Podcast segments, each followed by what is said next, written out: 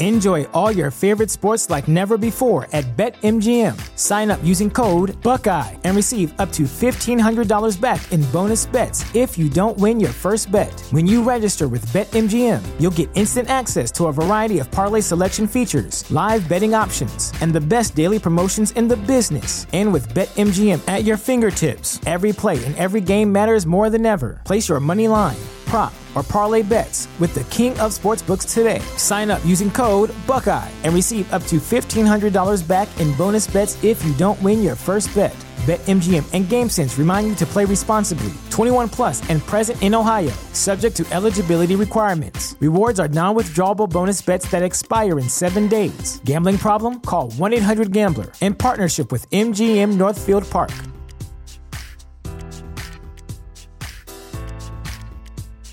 Sick of being upsold at gyms?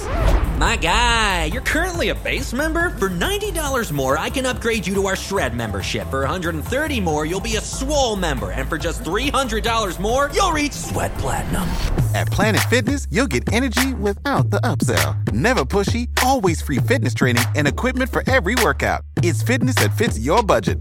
Join Planet Fitness for just $1 down and $10 a month. Cancel anytime. Deal ends Friday, May 10th. See Home Club for details.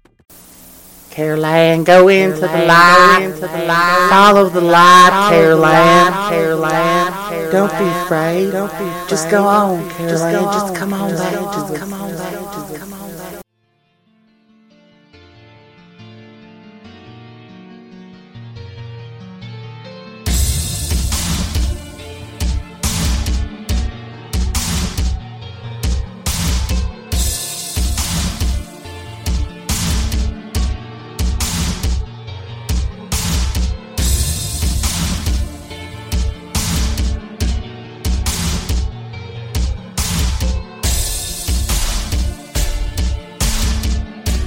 Back on Conspiro Normal and uh, back after a three week, little three and a half week break here. We got Bobby in the studio again tonight. Say hello to everybody, Bobby. Howdy, howdy.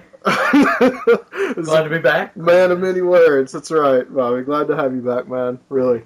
And uh, on the line, uh, we're going to get right into it. We have a Mr. Olaf Phillips, and we're going to be talking about something pretty interesting today. Um, and that is about the secret space age and Alternative 3, and uh, hopefully get into a little bit of uh, Nazi UFOs.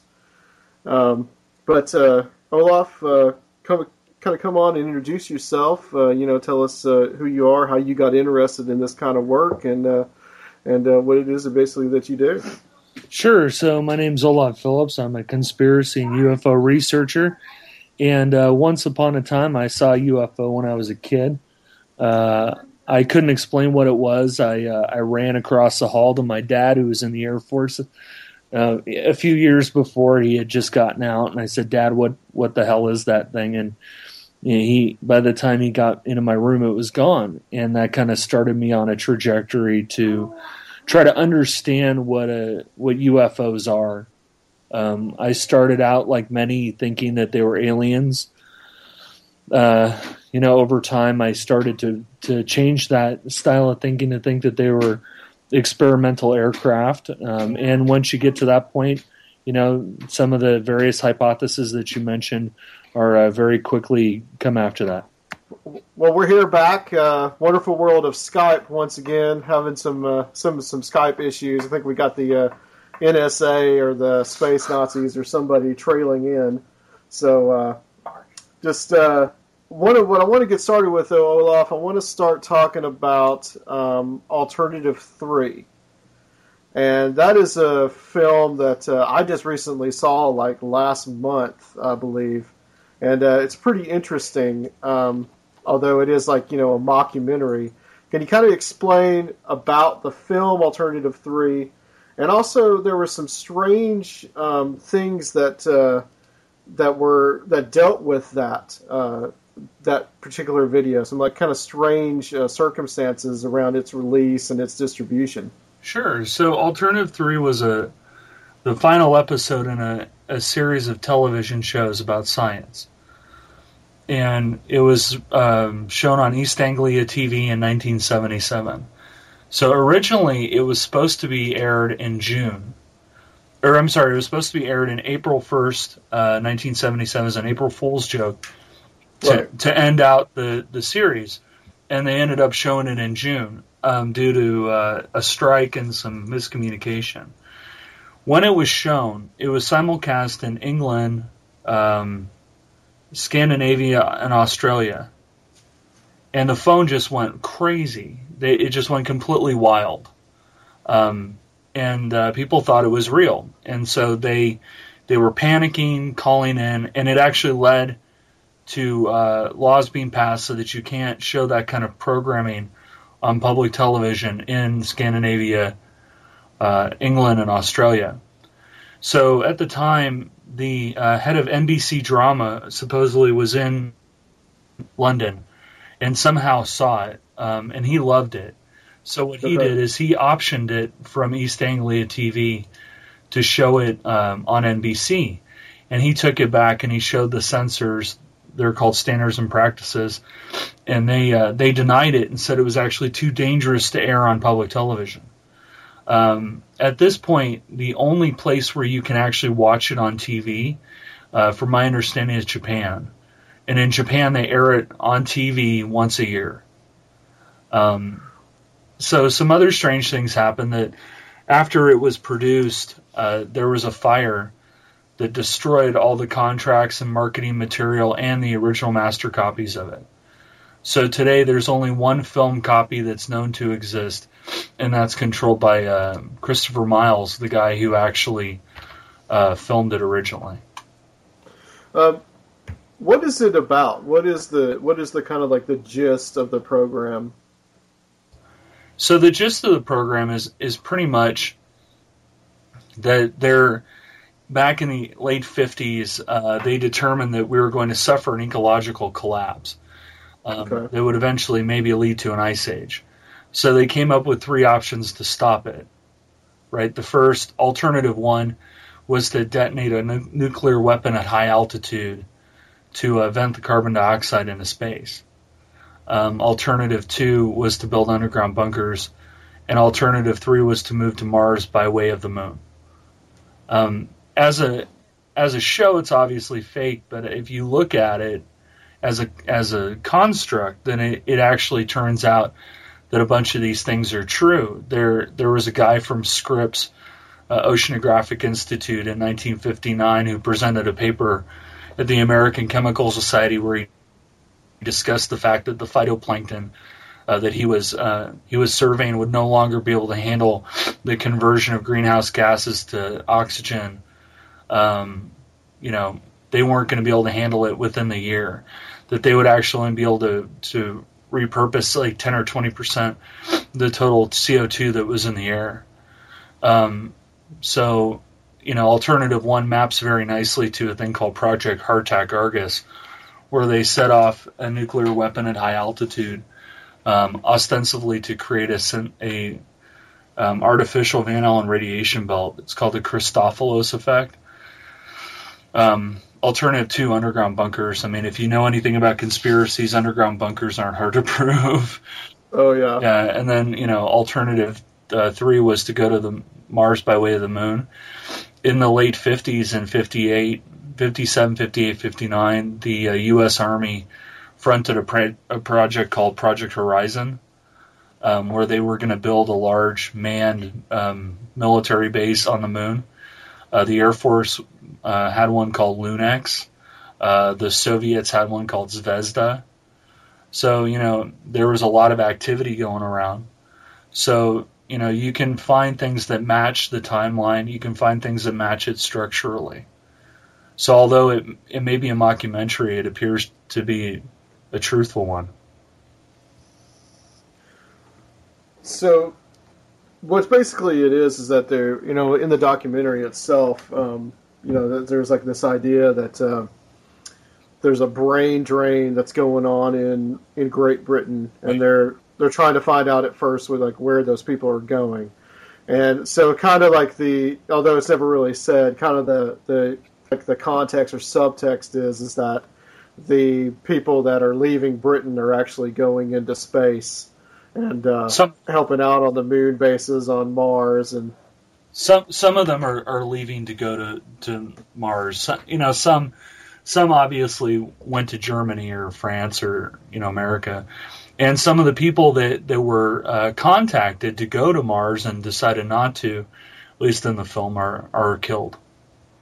So you feel that in in your book that alternative three that these people either they advertently did it where they where they knew something was going on and so they fictionalized it somewhat or they may have even just inadvertently stumbled on something that was actually real well what leslie watkins and, and christopher miles have said in interviews is that, that what well christopher miles said that what they did was fake but they inadvertently stumbled across something that appears to be true.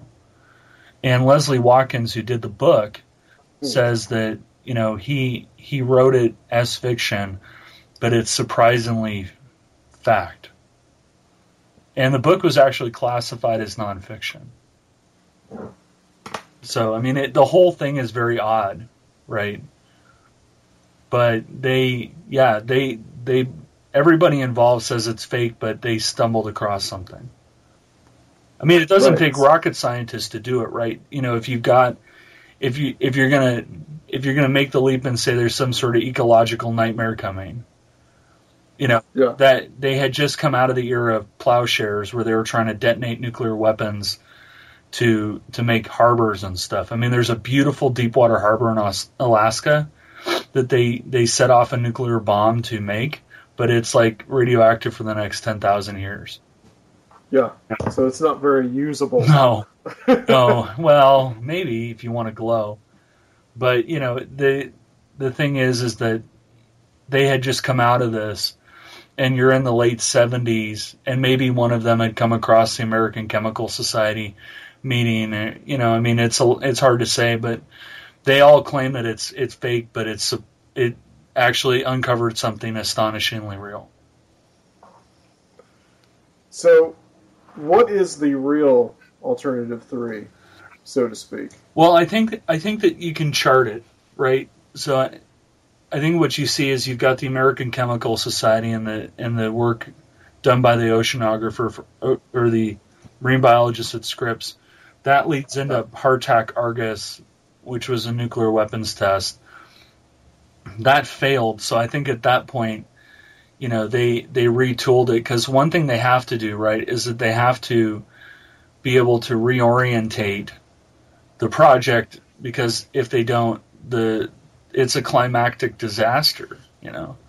So I think when Argus failed to achieve what they wanted, they started a process of geoengineering. You know, you might call it chemtrails, but I think I think uh, they started geoengineering in the '60s and nowadays, the the amount of chemtrail activity required to offset, you know, what we're doing or what we're experiencing, is so high that it's obvious. But you know, there was there was an interview on BET television with Prince, the recording artist, okay. and he talked about when he was a kid, which I think would have been in the 70s, that he saw chemtrails over Minneapolis, where he's from. So, you know, I think that chemtrails have been here, what we call chemtrails, have been here since the 60s, but I think that was their attempt to control the temperature and, and do geoengineering and climate engineering while they figured out what else to do. And, I'm a little I'm a little doubtful on on chemtrails. It's one of the uh, parts of conspiracy theory that I've always kind of doubted. Uh, and really, to tell you the truth, I mean, this the whole thing about the secret space race and all that. That's why I was wanting to read your book and to get you on was to talk about some of these things because these are some of the things that I've I've always kind of struggled with as being a possibility. But one of the things that I found interesting on the subject of chemtrails that you talked about was this study that was done right after 9/11 when all the when all the planes were grounded. Right. Yeah. So in the in the hours after 9/11, they grounded all the aircraft across the pretty much North America. Right.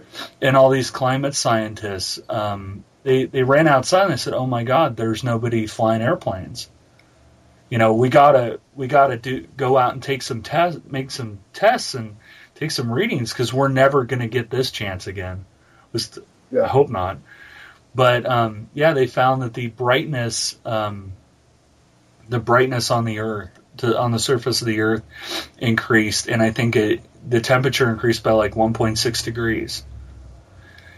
And the philosophy behind that is is that the chemtrails, what we call chemtrails, right? They, they have a number of things that they supposedly do, anywhere from you know carrying blood and all kinds of drugs and whatever. You know, the the reality that I've been able to determine is that you know they what they're spewing out I can't tell you, right? But the the theory is is that they're creating a, a layer over the earth around the earth. So you have to have the complicity of all the governments in the world to make this work, right? Because if you don't, then you're going to have gaps, and then then the temperature will continue to rise. So the idea is that they dump this stuff at high altitude when the planes are flying at you know at 38,000, 40,000 feet, 35 to 40,000 feet. They're ejecting this material, right? What the material does is it changes the reflectivity, the albedo of the Earth. So when the sun when the sunlight comes in, it's actually reflected out into space, away from the Earth, and this is supposed to cool the surface of the Earth, right? But what what it does is it actually produces something they call global dimming, and this is real. I mean, the the scientists, mainstream scientists, have have seen this, and that's what they detected after 9/11, and that tells you that's after 24, 48 hours of no aircraft. That the te- that the temperature increased by like over a degree, and the the uh, the ambient light to the surface of the Earth uh, increased by several percentage. So are they putting what's in the chemtrails? Are they putting that in like adding that to every? I mean, I didn't even know how to say this. Like every jet plane that's that flies I got it. has this stuff added to it, or is it a special plane that's doing this kind of like a crop duster kind of thing? My own opinion, and I, you know, I've I've had some interesting conversations with people about this, but my own my opinion is that in order to make it work, you'd have to put it into the jet fuel of pretty, almost every plane. Okay. I don't think they're. See, one of the things that's been very elusive about the chemtrails, right, is that you can never find a legit pilot who did it, and you can never find a legit operation who did it. Now, I, I've been on interviews and people have described seeing these aircraft spraying, and they're like spraying out of the tail and spraying out these other mechanisms, and they may be there. That may Yeah. be. They may have some heavy spraying style aircraft to fill in the gaps. And but I think that whatever is going out there, originally I thought it was aluminum, but you know I, I had a conversation with a guy who was telling me that if they put aluminum into the fuel, then it would cause the engines to overheat. So maybe it's something else. Whatever it is, I don't care. All I know is that I think they have to put it in the fuel of almost every aircraft because it used to be that you could watch an airplane go by and there would be no contrail. And then one day you'd watch an airplane go by and one would have a contrail and two wouldn't. Now almost every airplane you see has a contrail. And that tells me that they're they're spreading the program. Bobby, you look absolutely compl- uh, like perplexed over here. No, I'm just taking it all in Yeah. right now. But you know, nobody's ever produced a, an honest to god photo. You know, a lot of the photos show contrails being emitted from the engines. There are are a few photos that appear to show things coming out of nozzles, and like I said, those planes may exist. But I think in order for this to work, you have to spread it via the jet stream over the entire world. So you would have to have a massive fleet in order to achieve that. And I just don't think it's realistic to say, well, I have a squadron of specially retrofitted, you know, KC 135 tankers that are carrying chemtrail juice and I'm going to dump it out the back and it's all good. Because number one, you'd have to do it in Russia, you'd have to do it in Europe, Asia, Africa, Oceania, like, you know, Australia, New Zealand, Polynesia, Hawaii. You got to do it everywhere, man. Yeah. Yeah, for it to, to for it to do what it's supposed to do, which would be to basically, it's the idea of cooling, cooling down the earth. Yeah, it's cooling the earth by not letting uh, sunlight in. It's it's like an artificial nuclear winter. Right. Well, wow. That's pretty extreme, actually. Yeah, I mean it's not a full blown nuclear winter, right? The the idea Yeah. if there was a nuclear exchange, a proper nuclear winter would shield us from the sun for something like like five years or ten years. This, you know, it's very lightweight, but I think, you know, I think it, it may be the cause because they're they're going to use whatever they got to do to keep the temperature under control. So some of these things that we've seen a rise in, like Alzheimer's disease, which is caused by aluminum in your brain, you know, or other things that that we see starting to rise, may be a byproduct of it. There's also this thing called Morgellons. Right. That, you know, people say is. Uh, uh, whether it's a, there's all that debate of whether it's like a real thing, but it's but there's a lot of people that say that it's because of the chemtrails and Yeah, I mean, Morgellons is an odd, odd thing. You know, it's they're like tendrils. I mean, it's really weird. It's like the crystalline tendrils and stuff. I don't know if I don't think it's intentional if it's the chemtrails. Um, I don't think the chemtrails are intentionally designed to cause harm. yeah, I think they just cause harm by the nature of what they are. right. And I'll take some fire for that, but I don't I don't think you could get any government to complicitly sign up to say, okay, I'm gonna I'm basically gonna bombard my entire population for the next 50 years with with stuff that's gonna kill them. I I don't think they'll do that. Yeah, I mean that's kind of like the opposite of the Alex Jones, you know, end game mentality. Right. or like saying that you know we're just trying to kill everybody off and you know you do mention the Georgia Guidestones in the book however I found that pretty interesting Yeah. I've been I've been over to the Georgia Guidestones and actually uh, you're probably seeing my picture there on Skype right now that's actually my co-host looking through one of the holes of the Georgia Guidestone so I did the same thing. You can't help it. Yeah It's a weird place. Oh, it, it really is. I mean, I'm not too far away. I'm in Nashville, Tennessee. So, but uh, I want to talk more about, you know, kind of get into um, all, the alternative three, and you, you do a lot of work on, like, saying where that kind of started. Um, that if there's a secret space program, that it probably starts with the Nazis Right. and with Nazi Germany. And this is something that I, I found just absolutely fascinating. Some of this stuff is based off of like the idea of the Nazi bell Right. and uh, whether or not that the uh, the Nazis went down to Antarctica after the war.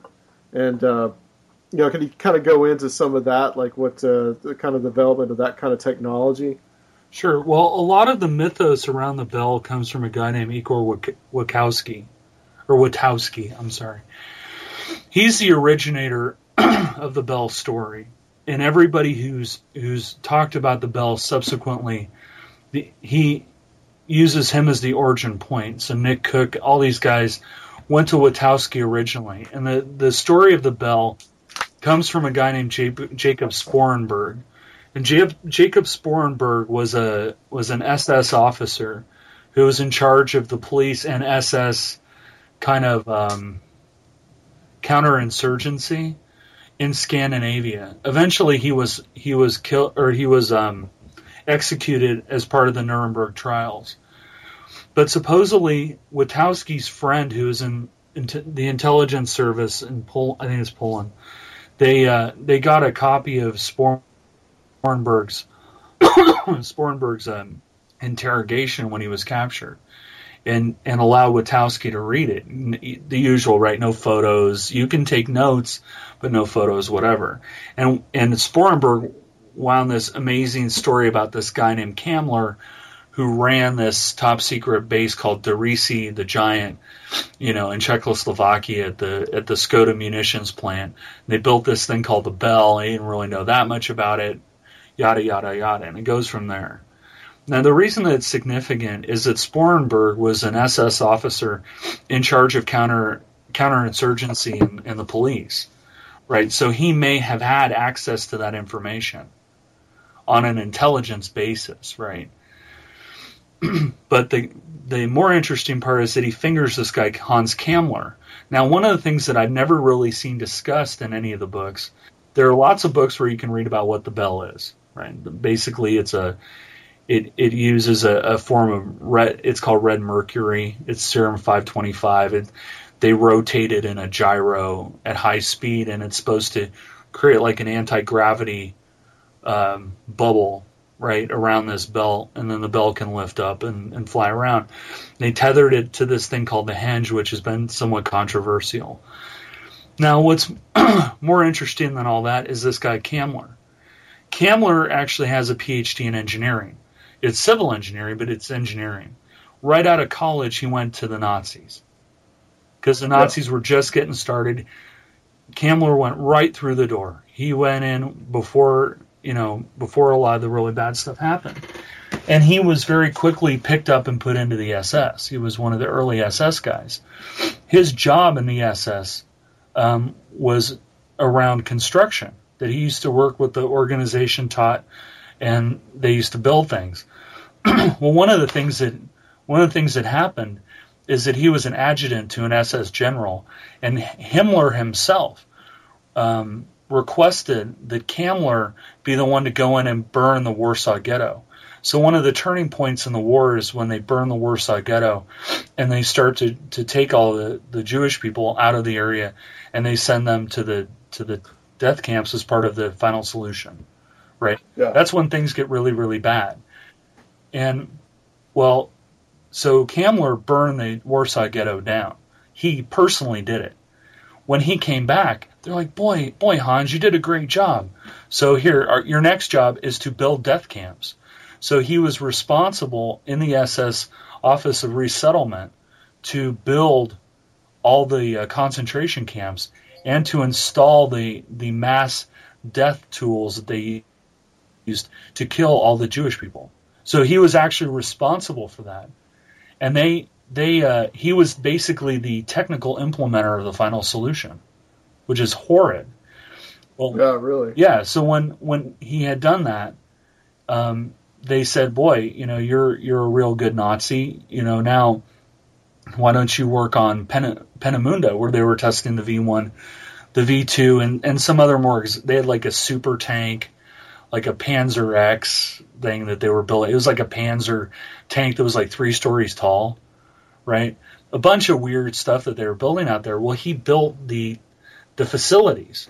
So he built um, Nordhausen and he built the the uh, underground um, con- underground uh, factory next to Nordhausen, and he he managed it, right? And so one of the things that that he did is that uh, by managing those so well, that he was able to unseat Albert Speer, who's the architect of the Third Reich. He unseated Albert Speer, and he convinced um, Hermann Goering to replace Albert Speer with him. And then he eventually became responsible for all construction and and uh, secret testing. So he became responsible for testing things like the V1 and the V2 and the Comet, the Messerschmitt 262, and a lot of the the wonder weapons that we see today. So he was. I mean, if you were going to have a guy to run uh, the Area 51 equivalent for the for the Third Reich, he would have been the man to do it. So the the belief is is that this Bell um, invention was used as a means to, to power like some kind of saucer like craft? Yeah, it's called a Haunebu. Okay. There's a second one uh, that suppose it was called the Vril. Well, there are a number yeah. of them, but the the other famous one is called the Vril. And the Vril was made. It was designed by the Vril Society, and they they uh, claim to have um, psychics that channeled the design of the Vril saucer off of like aliens. And it was powered by this Vril energy, this kind of life energy, or you might say it's like orgone energy. It's just like ether energy that floats around. Then there was Schauberger. Schauberger designed something called the Vortex engine. So there are a few different ones, but the Bell is probably the best candidate for something that the that the Germans would have used to attempt to build a saucer with this technology, and I, and I, guess the big question is, and I guess you probably get this a lot when you're talking about this, but the big question would be for me is with this technology that they had, why didn't they win? Or do you think that's too simplistic an, an answer or, or, a question? Possibly? Well, no, I, I wouldn't say it's too simplistic, but you know, I think you have. I think it's actually more complex, right? Because you, you really have. Yeah. You have to come up with what is winning. Right? It's survival right. winning.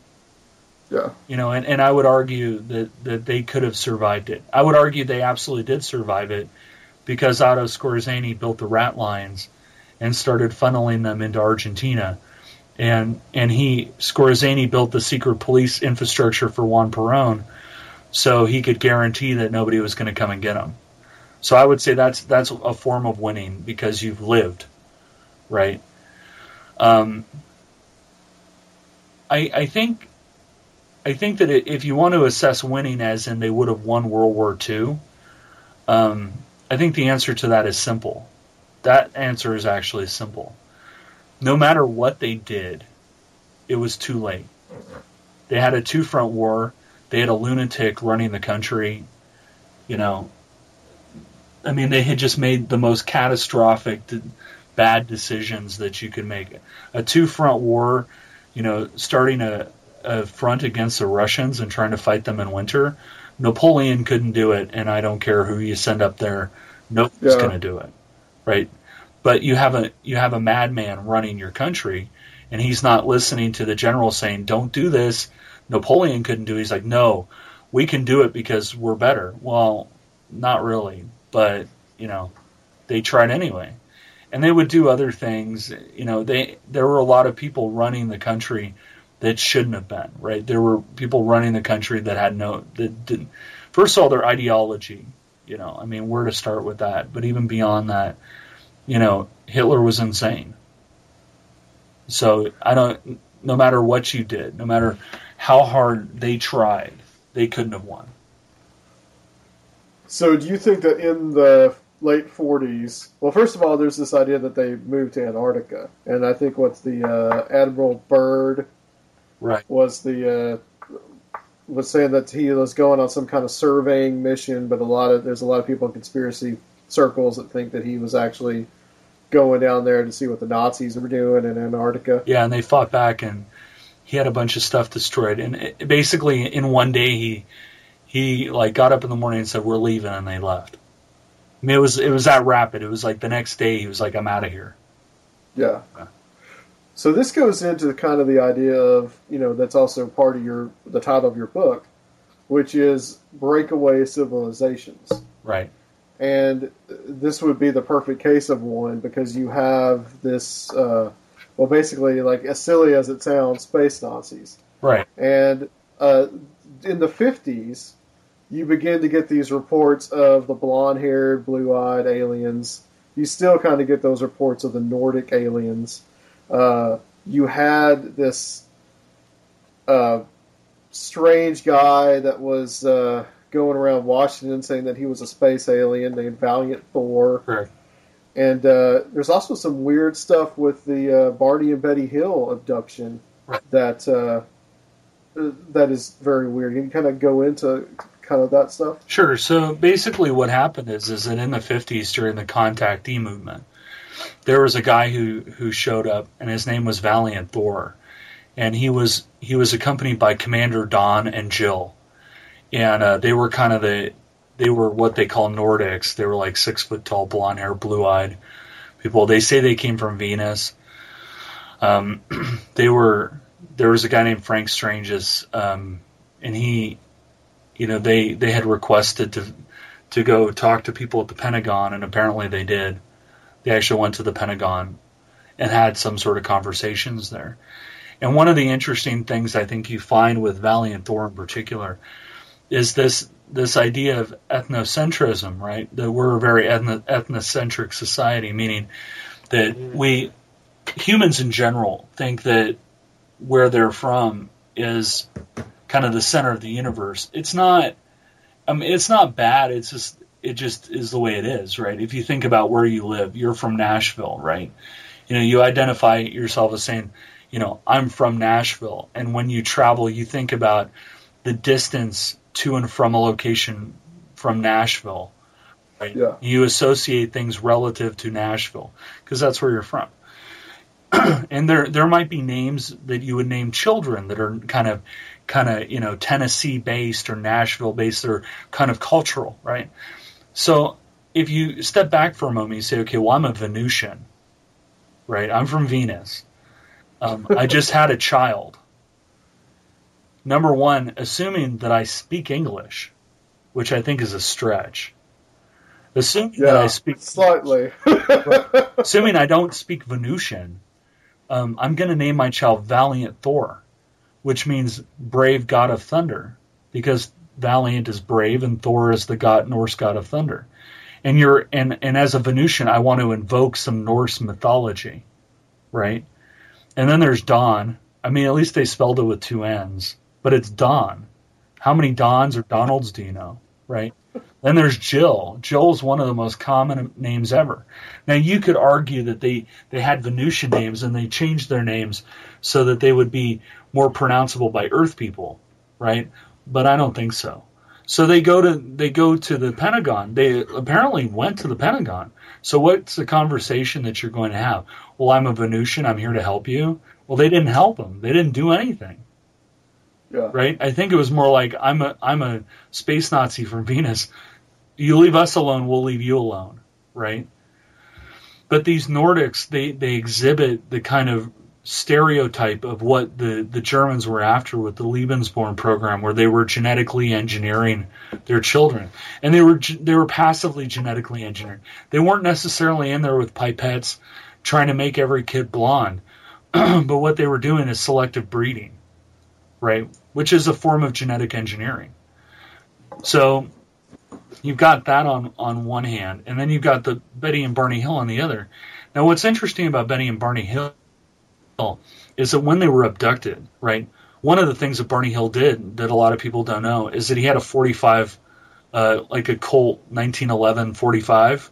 He had a 45 in the car, and he actually opened fire on the UFO because he thought that they were coming to get him right? Because it was it was a dark time in American history that you know there were some very bad things going on, and he was afraid, and so he fired on them. But apparently, he ran out of ammo, and they they got him on board. So him and Betty and are are on board the spaceship, and in the first hypnotic regression that he did, um, he talked about that the aliens that had abducted him, he assumed they were aliens. He said they looked like Nazis because he had been in the war, I guess. He said they looked like Nazis. They wore peak caps. They had black jumpsuits with silver piping. It's very reminiscent of an SS uniform. Like if you look at a SS Panzer Panzer Brigade, when the when the the uh, Panzer uh, crews are standing, they're wearing like a black jumpsuit with silver piping, and then they've got like the death's head and the lightning bolts on the uniform. Well, he, they, he didn't see the lightning bolts on the death's head, but what he saw was the rest of the uniform and the peak cap, which is important. The other thing that's interesting is that he claimed in that first, only in the first hypnotic regression, that there was a red-headed um, Irishman that led them through the UFO. Now that's important because it's not widely known, but in World War II, the IRA, the Irish Republican Army, was actually accepting weaponry from the Germans. And the IRA had actually sent people back to Berlin to be trained on using this equipment because obviously they were at war with the English and they, they used the weapons to fight the English. So it's the enemy and my enemy is my friend. Well, it also turns out that a number, not a huge number, but a number of people from Ireland, both Northern Ireland and the Republic of Ireland, actually went overseas and fought in the in the SS uh, Foreign Legion, right? So there was like a small group of like the like Irish people in the SS fighting, and then they also sent sent a group of people that fought on the side of Franco and the fascists in the Spanish Civil War. So you know, seeing an Irish, a redheaded Irishman on board a German UFO or what you would perceive to be a space Nazi UFO is not necessarily beyond the pale. You would also expect to see French from the Vichy French, the the the French fascists or the Italian fascists. You would, you know, there were a, a, group of people that you would expect to see on there because they were allies of the Germans in World War II. But he saw those people on board that ship. And the third thing that's interesting about the abduction is that when they showed him the star map, they actually showed him a star map and said, "Here, look at this star map." It, so this is the Zeta Reticuli Zeta thing. Yeah. What they saw was a map, and they, and they pointed and they said, "We're from here." Right? Well, the the thing is, is that the map was orientated from the Earth, or from our solar system is probably more accurate. Now, right. if I'm from Zeta Reticuli, everything that I'm going to do is going to be orientated from Zeta Reticuli. So I may have a map that shows the path from Zeta Reticuli to Earth and Earth to Zeta Reticuli, but I'm not going to orientate it with the Earth in the center because I'm not from the Earth. Let me ask you, Olaf. Um, you know, uh, a couple of shows ago we had uh, Nick Redfern on. Oh, I love Nick. We were, we were he actually uh, he he mentioned you um, when we were talking about Alternative Three, and uh, we talked about Betty Barney Hill, and we talked about some other things um, dealing with mind control. And I'm I'm beginning to wonder if the Betty and Barney Hill abduction and a few others were kind of like mind control experiments that were being done on these people. Well, they could have been. I mean, there. When you get into UFOs in general, right? There, there's a, a long history of the CIA and the Air Force and other people using UFOs as a cover. Yeah. So yeah, I mean, it it could have been early attempts at mind control. Absolutely. The the truth is is that you know we'll never know because you know they they they did the hypnotic regression. We don't know, you know, how well or not well that hypnotic regression is. I mean, it's a very famous case, but it doesn't necessarily doesn't necessarily mean they did everything correctly, right? You know, it was very early. you know, sorry. Mayday. uh, Red alert. One of the things that we mentioned in that uh, was that the person that wrote the book, The Interrupted Journey, uh-huh. also had written another book about a French town that was um, that had been that had been eating like um, ergot or rye or something, something that oh, right. was uh, highly hallucinatory. And then these people were having these hallucinatory villages because they were ingesting these. And Nick's kind of um, was his postulation in his latest book is that the possibility of that that was actually probably some kind of experiment too. So the uh, supposedly this author, I can forget the author's name, that wrote both of the books, was was with you know had been talking to a lot of these CIA guys, and he was supposed to have been gotten and be given some of like the secrets of MK Ultra. And it's just interesting that he later on uh, writes the, this book about the Betty and Barney Hill case. Yeah. And when I read your book and this the kind of the more weirder elements, and I mean weird in the sense that that's not what you see on the documentaries or on the like the what was the movie with James Earl Jones, you know, where it was these little guys, these little aliens. I mean, you're not hearing about Nazis and people in uniforms. No, they, and, they don't talk. Yeah. They completely exclude it. And what was also interesting and fascinated me in your book as well was these weird insignias that are being seen on UFOs, and a lot of them uh, are are have like are fascist fascist symbols. Yeah, or they're or they're English letters. Yeah. I mean, if I'm from space, why do I need to put a one? Should it be like a dot or a triangle or something? I mean, right. it makes no sense the more the more you look at it, the less it makes sense, right? The more you look at like these elements, the less it makes sense. And and that's across the board. I mean, it's you know, it's it's everything. I mean, it's not it's not just one element of the the UFO phenomenon. I mean, it's all of it. You know, I'm not saying that UFOs aren't aliens. I think I think some of them might be. you know, I tend to follow the the Hynek Vallée model of like it's well maybe ten percent. Yeah. But yeah, I mean it's it's really Yeah, you look at the iconography, like the Ummo, the Ummo iconography. I mean that that symbol is straight up fascist. What is the Ummo? That's I've, the I've three heard lines that that are but- connected by. It's like three, three ones connected by hyphens. Okay. You know, I mean that's a straight up fascist symbol. Or one of them had a, one of them had a had a lightning bolt on it. I mean, it's either the Flash, you know, or it's the British Union of Fascists. I mean, you can take your choice. What about the guys in uh? It was the two military gentlemen that uh, found basically saw a UFO or something crashed in England. I think it was back in the uh, seventies, Oh, right. Oh, eighties, that's- maybe. I think it's Rendlesham. Yeah, Rendlesham Forest. Yeah. Okay. Yeah. Well, yeah, they that's- never they never saw aliens, Right. and what they right. I just detected saw the was ship. radiation, which supposedly a bell gives off. Right. So And then the manuscript, like on the on the front of the uh, the ship and whatnot that they saw. Yeah, I mean, and then you've got Lazar. Lazar saw kind of squiggly lines on the the inside display of the ship that he he saw. You know, th- there are exceptions to the rule, right? I'm not saying that it's a hard and fast rule that you can apply 100% of the time. Right. You know, there there are exceptions, but I think that the vast majority of the UFOs we see are exotic aircraft. Right. Aircraft that's that's being tested are Tested? possibly being used by someone. Well, tested or By else. operationalized. I mean, we. Uh. I would argue to you that aircraft like the Aurora are in use. They are not being tested. The Aurora is in use. So, are there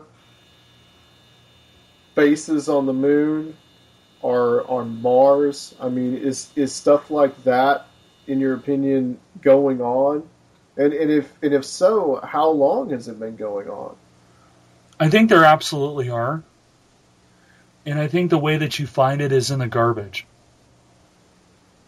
That Hmm. you, you look for garbage. And in the book, I put some photos to garbage. Yeah, I remember. Yeah, I remember seeing those in the book. and and in and I found a I found a, a building on Mars that looks like it, it's some an expensive house in Malibu, but I assure you that's on Mars. So I think we're definitely there. As far as you know, when um, I would say probably starting in the '60s. So if there's Nazis in space, is there this idea that there's possibly a war that's going on with that kind of breakaway civilization? I would argue yes, from the point of view that, that we put all this stuff up, this SDI equipment. I mean, if you look at STS 48, the video, you can see it firing off, right? And, Yeah. You know, ost- I've seen that video. right, and ostensibly that was designed so that we can shoot down Russian or Soviet, actually, Soviet missiles. I think the reality is, is they're actually turned the other direction. I think they actually serve to defend us from incursion by alien or non-terrestrial, you know, objects, whether those are space Nazis or or aliens or you know whatever. But I think they're actually turned around.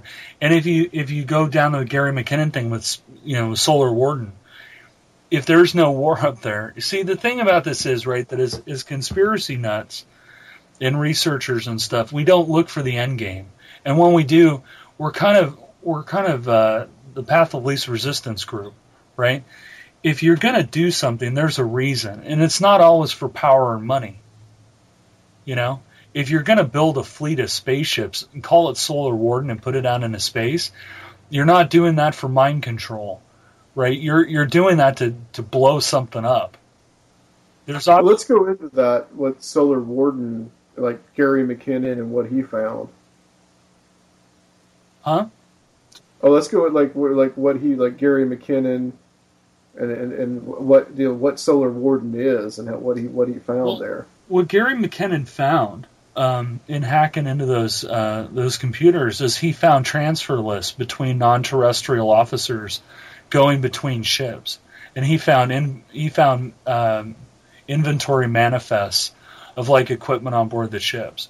He also found a, a photo supposedly the NASA hadn't airbrushed yet that showed a, a large cigar UFO hanging over the moon. I think but a lot of it is that he found that kind of leftover material from running a running a space fleet. You know, inventories, uh, you know, movement of equipment and people between ships, and that kind of mundane thing. You would, you know, what everybody wants is a picture of a of a battle cruiser flying the American flag, sitting off the edge of Saturn, right? But you're not going to Yeah. get that. You're going to get transfer orders, all that mundane stuff that nobody really cares about. I mean, think about the stuff you throw away, right? If you get letters in the mail, you know, some insurance company sends you a letter and says, you know, I can save you ten percent in five minutes, right? You're going to go, you know what? I'm not, in, I'm not interested in this. Yeah. So, so basically, what McKinnon found was was the leftover junk, and you know, we as a, a society are, you know, we tend to have a lot of leftover junk, and again, that's what you can find on the moon. That's what you can find on Mars, um, and that's what you can find on servers because that's the kind of stuff that people don't clean up. Right. And it's very interesting because it's like kind of a, such a mundane thing, but yet there it is. But that's the key, right? Is that because of the mundaneness of it, Right. you know, that's the thing that they don't worry about. Because you know, think about when when you go to work, right? You know, you're working and you've got this kind of stuff where it's like top secret. Well, you know, you're going to be real careful about that. But then you know, somebody sends you an email. It's like, hi, hi, Bob. You know, there's a lot of social engineering that you can do just based on an email that says, hi, Bob. Yeah.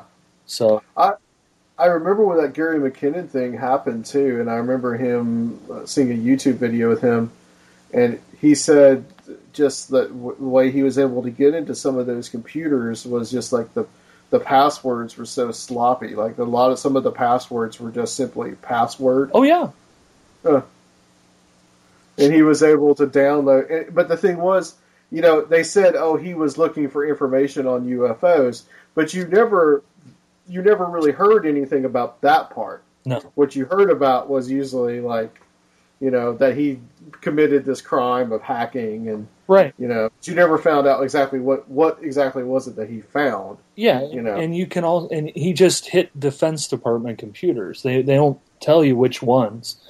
And you know, you, you think about other other hackers that have done far more damage, you know, and they're they're out now functioning as cons- computer consultants. And then there's Gary McKinnon, you know, a guy with Asperger's who they basically wanted to want to extradite to the United States so that they can put him in Guantanamo for the rest of his life. I mean, that was the plan: is that they wanted to put him, you know, in prison forever, and because they could classify him as an enemy combatant, because what he did was an act of terrorism, they could put him in Guantanamo, and they full on, I think, wanted to put the poor man in Guantanamo. So, but they'll never tell you what he found. They'll never talk about what he did. You know, it's very, very weird. And you know, you can also see elements of it in like the disinformation program around Serpo. Serpo, you know, this idea that we sent these people over to a to an alien planet for you know a couple of years, and they lived over there and they did stuff and whatever. You know, there is Serpo real? Probably not. It doesn't sound real. It doesn't pass a sniff test, but in any good disinformation program, there's a thing they call the the golden thread. It's this thread of truth, and you know the thread of truth may have been, you know, these guys went on a spaceship and went out into space and floated around for a while. Maybe they went to a planet called Serpo. Was it an exchange program and all this other stuff? Probably not. You know. Hmm.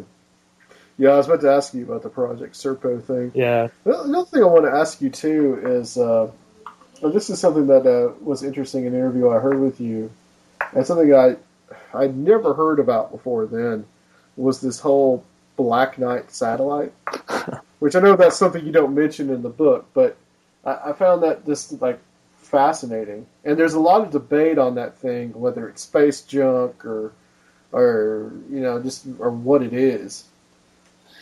Yeah, the Black Knight uh, satellite is a real odd one. there may actually be two. Um, one is one is implicated in something called the long delay echoes, and basically what it is is that there are points in the solar system where they are um, at gravitational equilibrium, meaning that if I put a, a bearing in one of these points and I don't touch it, I just leave it alone, that the gravity of the sun and the gravity of the earth and the moon will not pull it in any particular direction because at that place there's it's balance. And so supposedly, I think it's at Lagrange two L two. There's there's an object where if you send it messages, right, um, it will send them back to you with increasing delay. So if I send it a message, like on a ham radio setup, if I beam it in that direction, then it'll send it back to me within a minute, right? And then I send I send another message to it, and then it'll beam it back to me in five minutes, or it'll do three minutes, then five minutes, and seven minutes, and nine minutes. You know these. I think it uses prime numbers and other stuff. Okay. And to construct the delays. In the seventies, there was a guy named Duncan Lunan that that hypothesized that it, it, the the pattern of how it delayed messages actually equaled out to a message itself, and he was able to decode it, and it it basically you know said that we are from um, Epsilon Boötes. We left this this probe in your you know your vicinity. We monitor your radio and and uh, television traffic. You know, if you'd like to get a hold of us, here here's how you do it. It's kind of like what we look like, yada yada in the 90s he revised i think late 80s and 90s he revised it and said he got some of it wrong. But essentially it's the right thing right?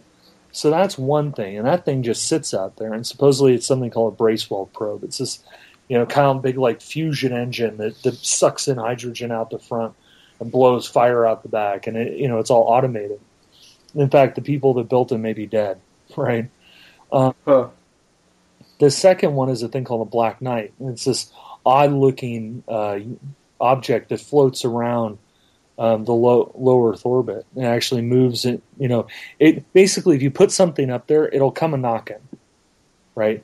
And it when they launched Sputnik, when they launched Sputnik, they found something tracking it, which is impossible because Sputnik was the first satellite ever launched. Well, there Yeah, was there's supposed to be anything up there. Right. Yeah. So there's something following it, and they can see it on radar. And the Soviets are freaking out, thinking that we launched something and it's following Sputnik. And we, we launched Explorer, and I think Sputnik had already gone through reentry. So we launched Explorer one, and then there's that thing again, following it around. You know, so every time something goes up there, there's a tendency for this black knight object to approach it and to try to understand what it is. I guess. Now, I, I wrote a I wrote a uh, chapter in a book called Ark of the Covenant uh, and other uh, ancient exotic weaponry that was published um, by Tim Beckley in a inner inner light publications. Uh, and my in my chapter of it, you know, it's about the Ark of the Covenant and other weird stuff. And in my chapter, I actually hypothesized that that there was a massive war in ancient India, and that they might have used kinetic energy weapons in order to fight. And I had hypothesized at that time that the Black Knight, barring any better explanation, the Black Knight may be a spent munitions platform from that fight that never went through reentry.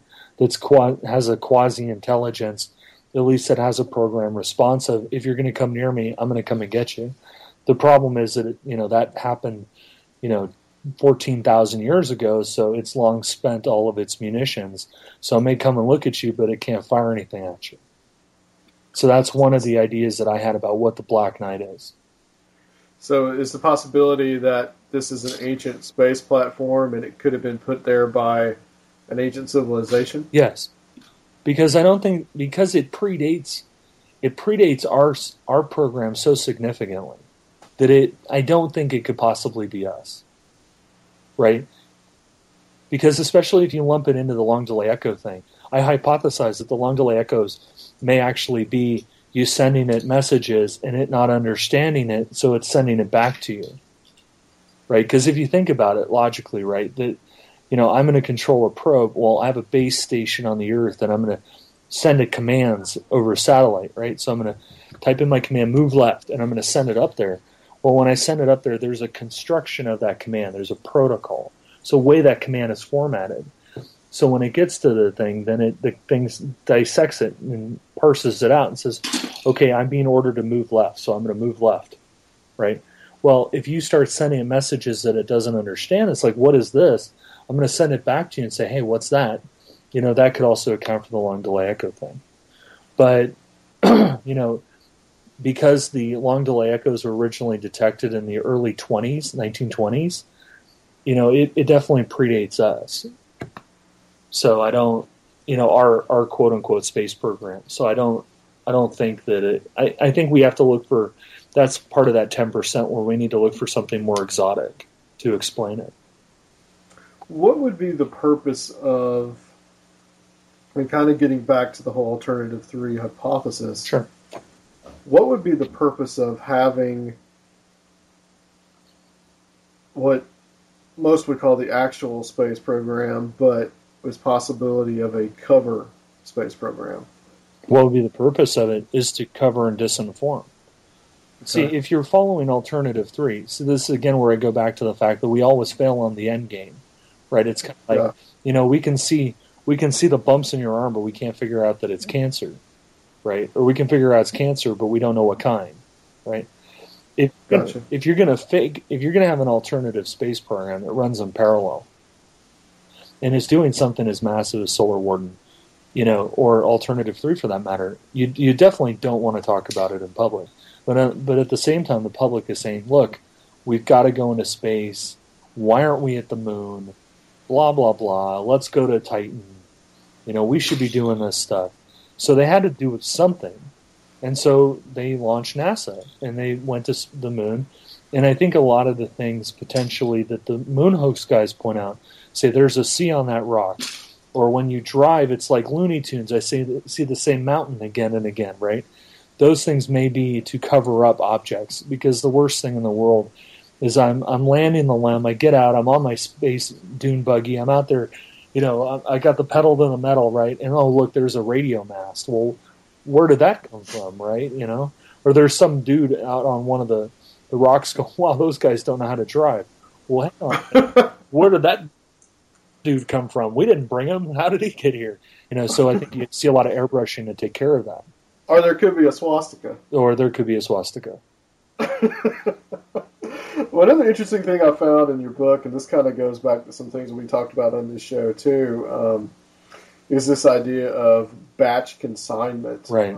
um, and the idea that uh, people may be being abducted or disappearing in the third world and possibly here even in this country.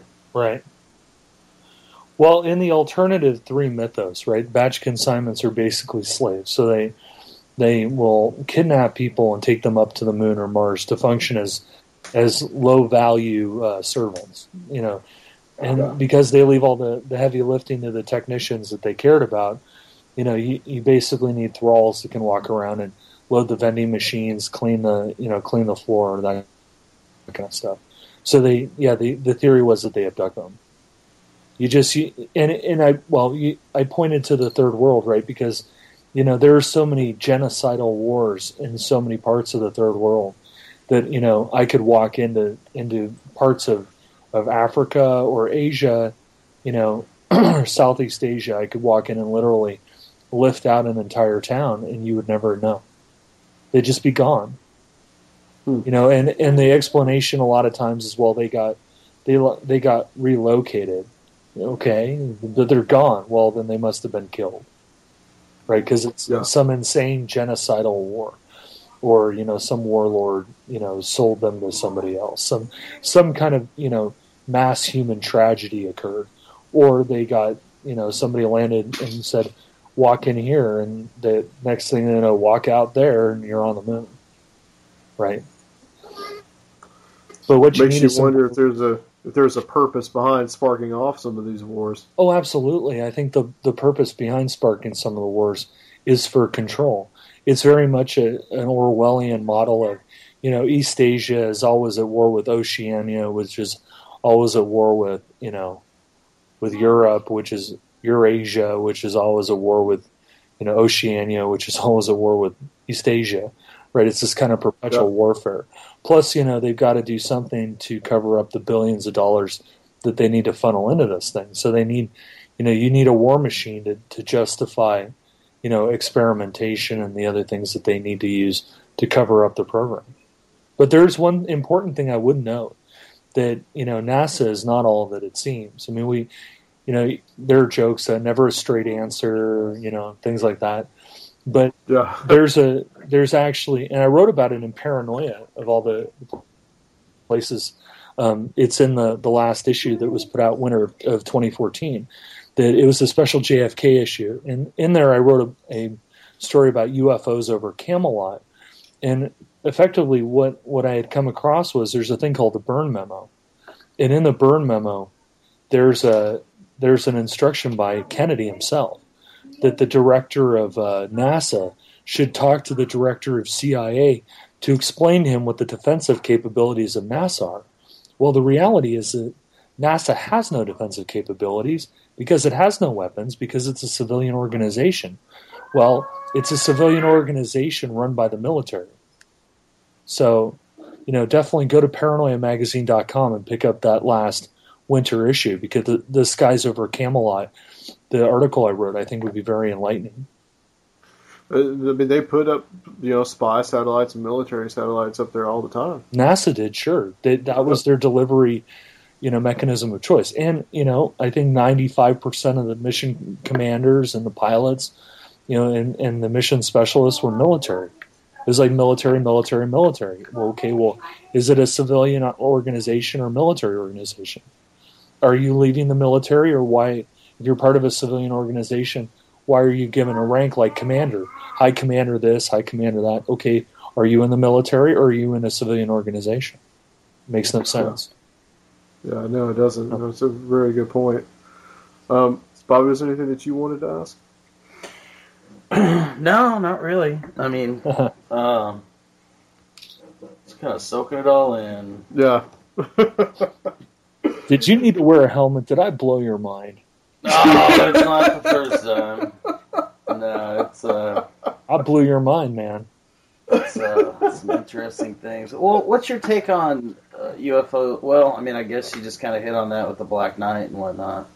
But uh, like some like ancient cultures and whatnot that have that have either you know drawn diagrams and hieroglyphics or whatnot about sightings and things in the sky, and I guess what you were talking about in India and whatnot.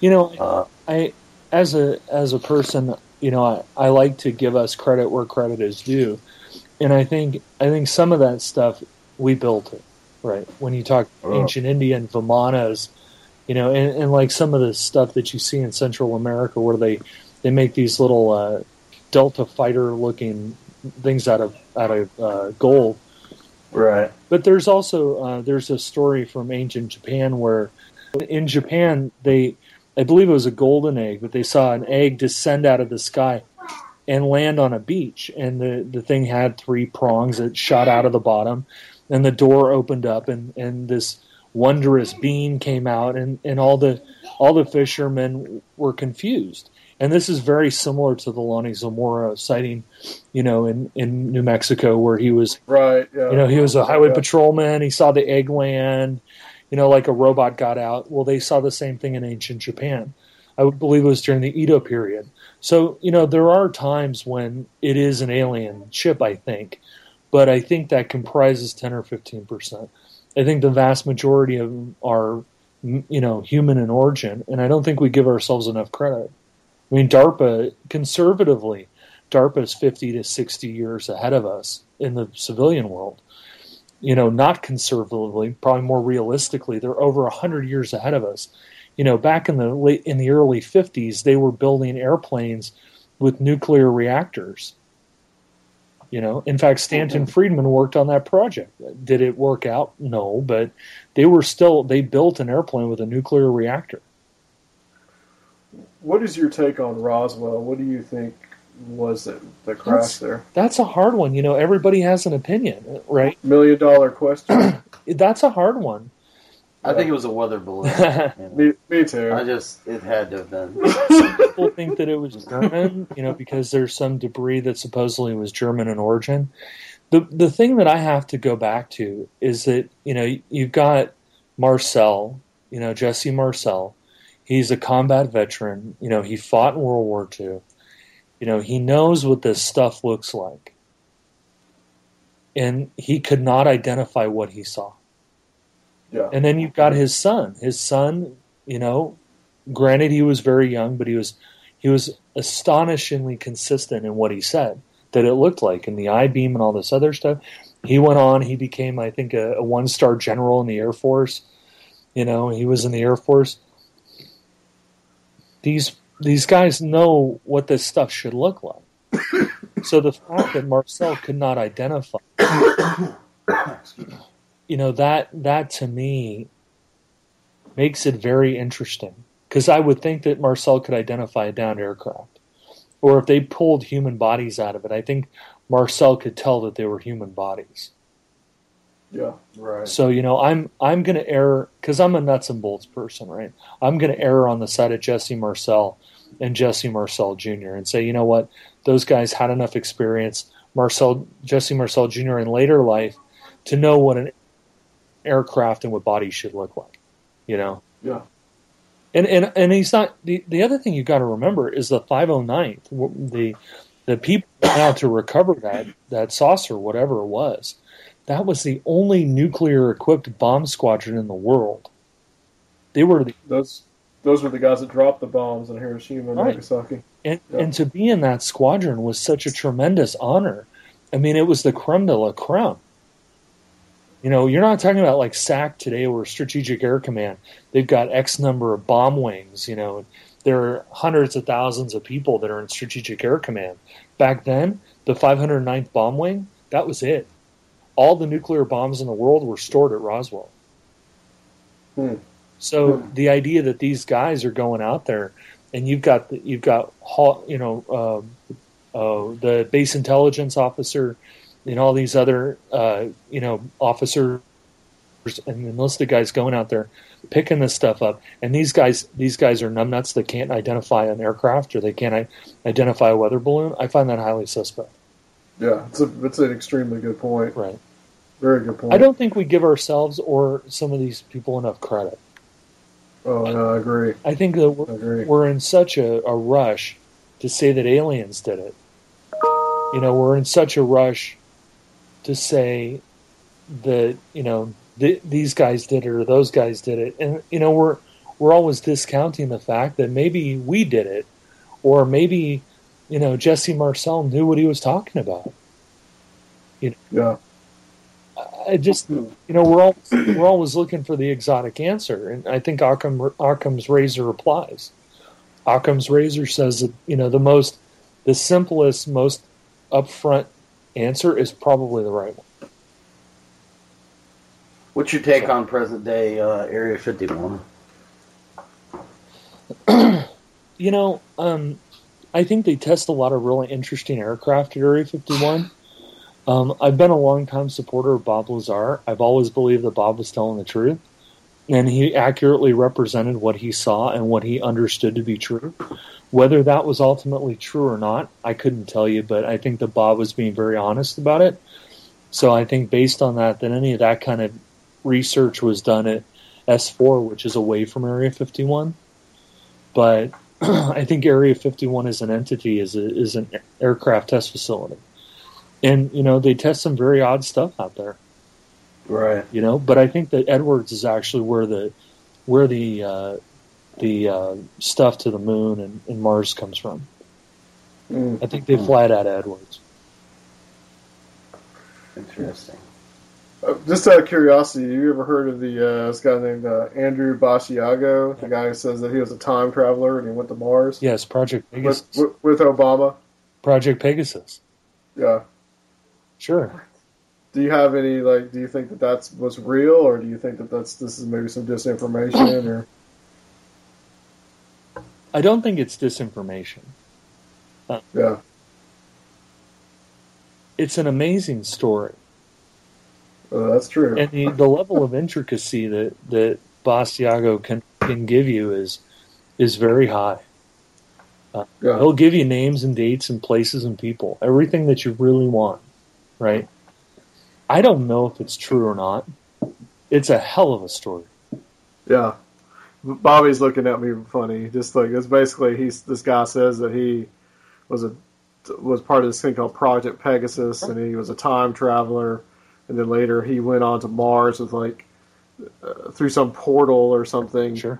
and was there. Well, with, you forgot the- Obama was one of the guys that was there. And he said, "Oh, you're going to be the president," and he he just chuckled and You know, Yeah. they had a thing called a chronovisor, which was like a it was like a window, and they could like move it around and change the dates and like see the past. I'm very familiar with it. I wonder And if they're Facebook friends. and, there, and there's like a, there's like there's like there's like a, a picture that it says that it's him, but that, like he's the little boy Yeah, at like the Gettysburg Address. Yeah, and he lost his hat. yeah, Yeah, I know. and he he can he can point it out that you know he's carrying some like orders for the Secretary of the Navy or something like that.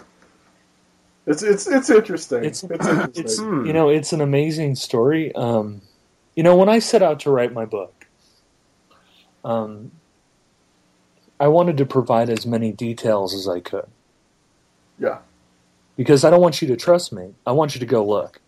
Right? I'm Right. I'm trying to connect dots. You know, Richard Sauder's going to do a better job of telling you about underground bunkers. You know, Joseph Farrell's to do a better job of telling you about, you know, the bell and, and some of the crazy stuff that's gone on with that. There's always somebody better who's fixated on one specific thing, but nobody ever connected the dots. I wanted to connect the dots and I wanted to tell you a story and say, look, here's how it all fits together. Don't believe me. I put as much fact as I could in there that you can search on. Go find it, right? Um, you know, I, I like Andrew. Uh, he's a nice guy, and he has an amazing story that, that is very entertaining. Um, and I, I don't know, I can't tell you whether it's true or not, right? But when you when you make an extraordinary claim, you have to back it up with evidence. yeah. And extraordinary evidence. Yeah. Right, and there there's a single photo, and there's a lot of dates and times and places, but there's no, but nobody's ever been able to find anything about Project Pegasus. yeah. When did this come out? Oh, a few years ago, five years ago.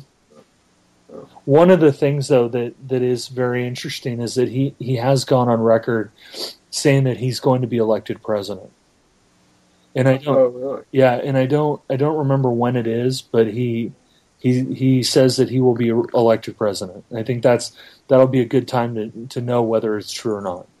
It's kind of like John Teeter, right? That you know Teeter Yeah. claimed all these things. We're going to be in a civil war and all this other stuff, and you know none of it's happened. So you know if you claim stuff, you better be ready to back it up with it actually happening. But I, like I said, I like him.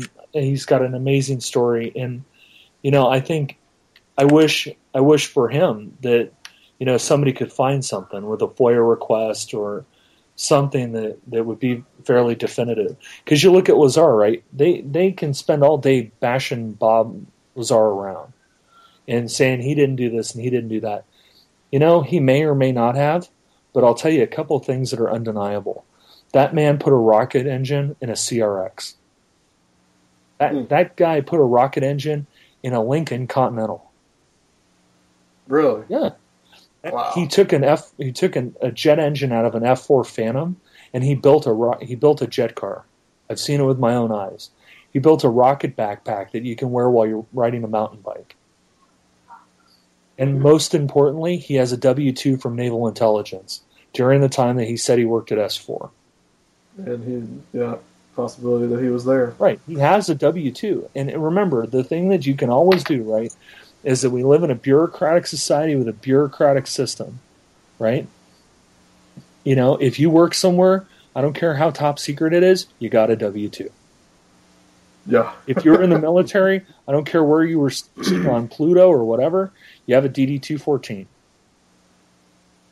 There's always some paperwork. There's somewhere. always paperwork. You can't leave the military without a DD 2. so if you want to tell me you're in the military, show me your DD 214. That that that piece of paper tells me everything you did in the military. It may or may not be true, but it shows me at least you're in the military, which is a starting point. You know, there's always some sort of paperwork. And and that's what McKinnon found. He found the paperwork. He found he found the garbage. And that's what it's all about. Right? Exactly. It's interesting. It's it's food for thought. I think. Yeah, I mean, I, you have to approach it with a skeptical mind. That being said, you know, I, I can't wait until until somebody finds that document and shows that what he's saying is true, because he he's very consistent, and it's amazing.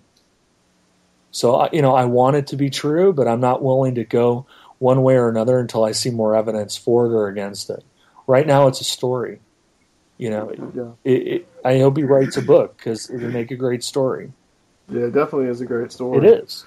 Well, Olaf, I want to know, you know, we're kind of running out of time, but I want to know, you know, um, where people can get your book and uh, what um, what you're, you know, what's next for you and what you're working on. Sure. So um, you can get the book at Amazon, uh, or you can go to anomalies.net, A N O M A L I E S.net. That's kind of like my central website. I also write for Paranoia Magazine, uh, paranoiamagazine.com.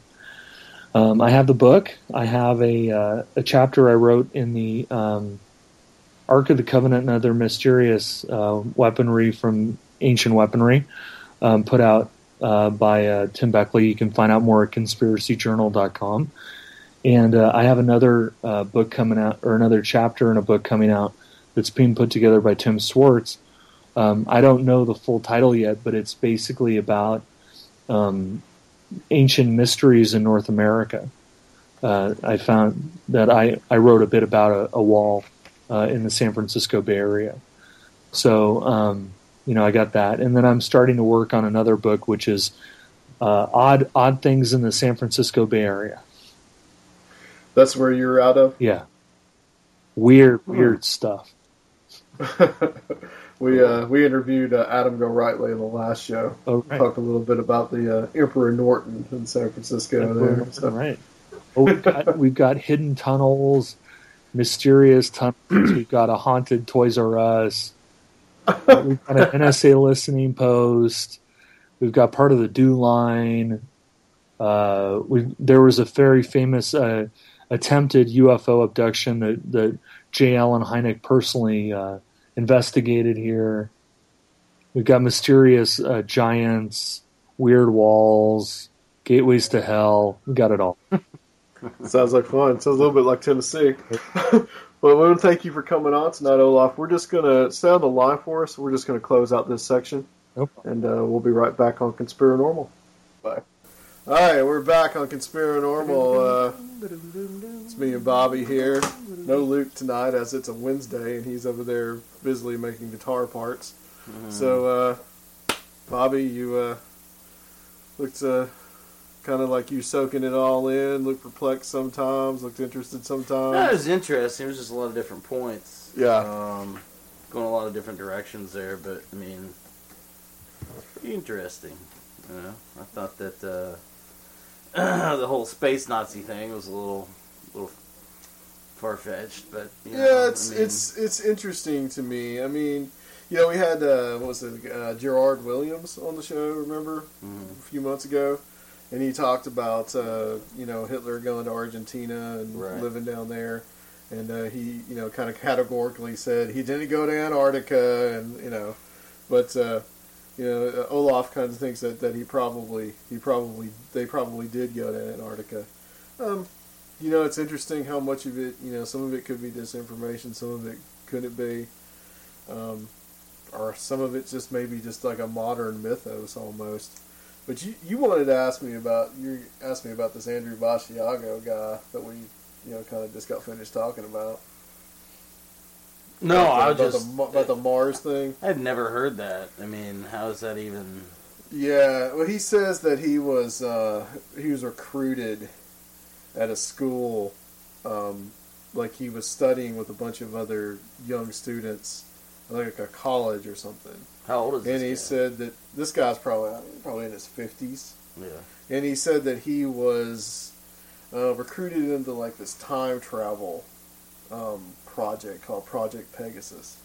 And supposedly one of the per- people that was recruited with him was, was President Obama back in at that time period. And Hmm. he said that a lot of those people uh, either end up being presidents or Hillary something, Clinton. you know, big- she was another right. one, yeah. You know, you know, all, all the presidents going back to George Washington or something. And then he claimed that he was that he was sent back in the in the time. And one of the things that he claimed was that he was sent to the Gettysburg Address to Right. deliver a uh, note or something to the Secretary of the Navy. And he he brings out this picture that I've seen, and I know you've probably seen, Mm-hmm. being kind of a student of the Civil War, of just like the aftermath of the Gettysburg Address, and there's all these people standing around, Mm-hmm. and you see this one little kid in like a cap or something, and he points to that kid and says, "You see, that's me," you know, when I was. Has anybody tried to research that and possibly try to figure out who that kid was? I'm not sure. Somebody may know, but he's just some random person in the crowd. And he says that that's him, and he he says that he's carrying like this tube that looks like it's the note that he's supposed to give to the Secretary of the Navy. And and then he came out and said that one of the also part of the project was is that they went to Mars. That they took like this portal, they got into this like portal and they made a jump into Mars. And uh you know, I have my own theory about guys like uh, Basiago. Is that I think some of these guys that come out with these claims is, well, either they're a they're a lying, b they're crazy, Mm-hmm. or c there may be actually still crazy, but they might have been these like they may have been actual like mind control experiments Right. Yeah. Like that were they could have about. been they could have been told that that's what they're doing, but at the same time it's all an hallucination and they're all just being monitored. You know, we were talking about that when we were we had taken like a five minute break in the middle of the interview and we talked about the Betty and Barney Hill abduction and possibility of that being like some mind control stuff and we talked about it a little bit with Olaf. But uh, some of these other guys, you know, you had uh, what was it, the Philadelphia experiment and the whole like Montauk stuff. And there was a guy named uh, Al Bielek. And Al Bielek claimed that he was sent from the Philadelphia experiment, which is like the ship that supposedly they're supposed to make it um, invisible to radar. Right. And they actually ended up making it actually invisible. And the ship comes back, and all the guys are like fused into the fused into the hole, and you know, guys are like one one part of the guys in the hole, and the other part's off, you know, on the deck, and you know, weird stuff like that. And he says that he jumps off the ship, and he ends up in Montauk, New York, in uh, 1980s. Which incidentally is the plot of the movie from the 80s, the Philadelphia Right. Experiment, if you've ever seen the movie. But uh, he come with all this weird stuff that then that he was age regressed to become Al Bielek because at first he was another guy, and and you have all this just this weirdness about the Montauk experiment, and I have to wonder if these guys' brains, if somebody just did, just did just take these guys' brains and just fry them to where they actually believe fry them, stuff was yeah, going I mean, on. manipulate them. You know, Yeah. I mean, there's been known like hypnotisms and things of that nature as well. You know, besides actually using drugs. You know, Yep, to you to could do that too. into, You know, the Manchurian Manchurian You candidate know, thing. fluoride. You know, Fluoride in the fluoride everywhere. Fluoride in the water. It's go kill you, fluoride. That's that's what Luke was saying the other day. He Oh, was he talking about fluoride? he was giving the fluoride? fluoride speech to Harden and I, and Oh boy, we were both just kind of like, nodding your head. "All right, Luke." Well, you know, that's his, Uh, his that's his big thing is uh, this is big thing is like nutrition and chemicals and stuff and all that. Yeah, but he eats beans out of a can Uh, every day. you no, know? I'm seeing people eat stuff out of the trash. You know, I don't know what you're talking about. oh, we love you, Luke. Too bad Luke's not here now. Yeah, but uh, thanks, Bobby, for being here tonight. And Yeah, sitting yeah, anytime. Appreciate it. And uh, next uh, couple weeks, or about really a week and a half, uh, I'm going to have on uh, Steven LaChance, and uh, he has a new book out called "Blessed Are the Wicked."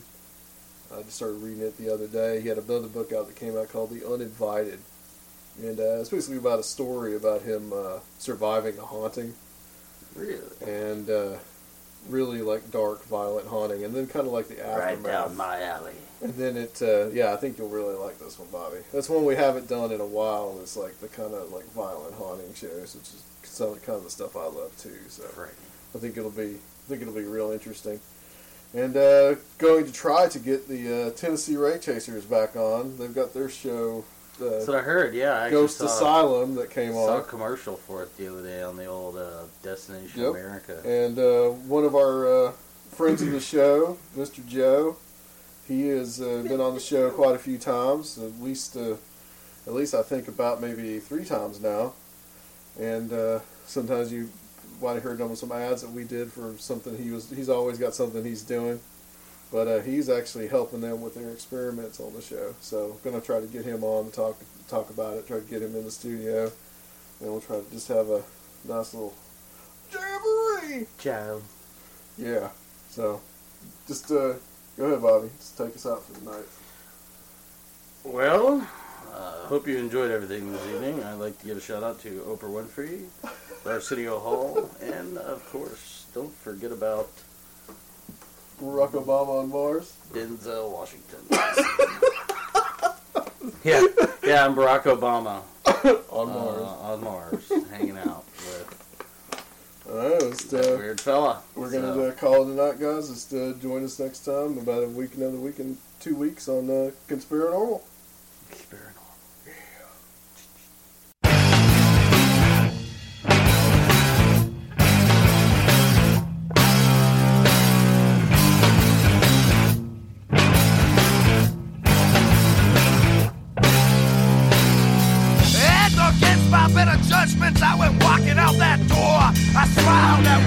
Person, then I nodded two, three more.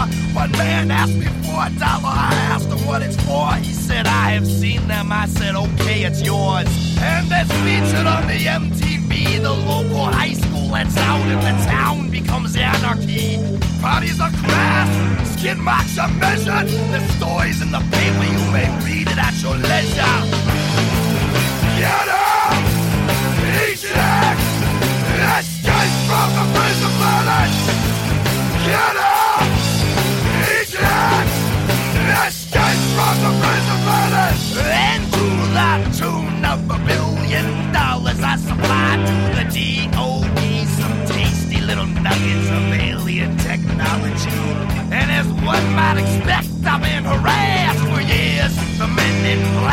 Been men in my ear. As a matter of fact, they were just here today, but I escaped them through a secret passageway. Once I lived there for a thousand days. Get up! Eject! Escape from the prison planet! Get up! Eject! Escape from the prison planet! I have plans for the future, guess the futuristic plans. Move out west and buy some desert lands. Or maybe up north, just past Alaska. You know nothing of this if they ask ya.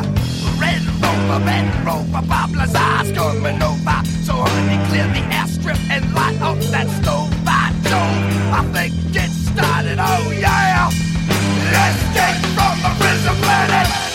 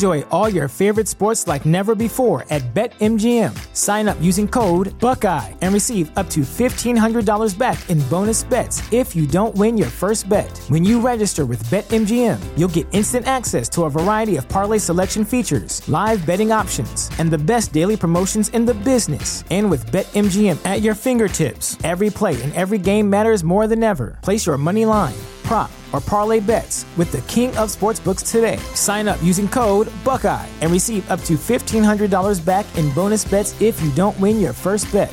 BetMGM and GameSense remind you to play responsibly. 21 plus and present in Ohio, subject to eligibility requirements. Rewards are non-withdrawable bonus bets that expire in seven days. Gambling problem? Call 1-800-GAMBLER. In partnership with MGM Northfield Park.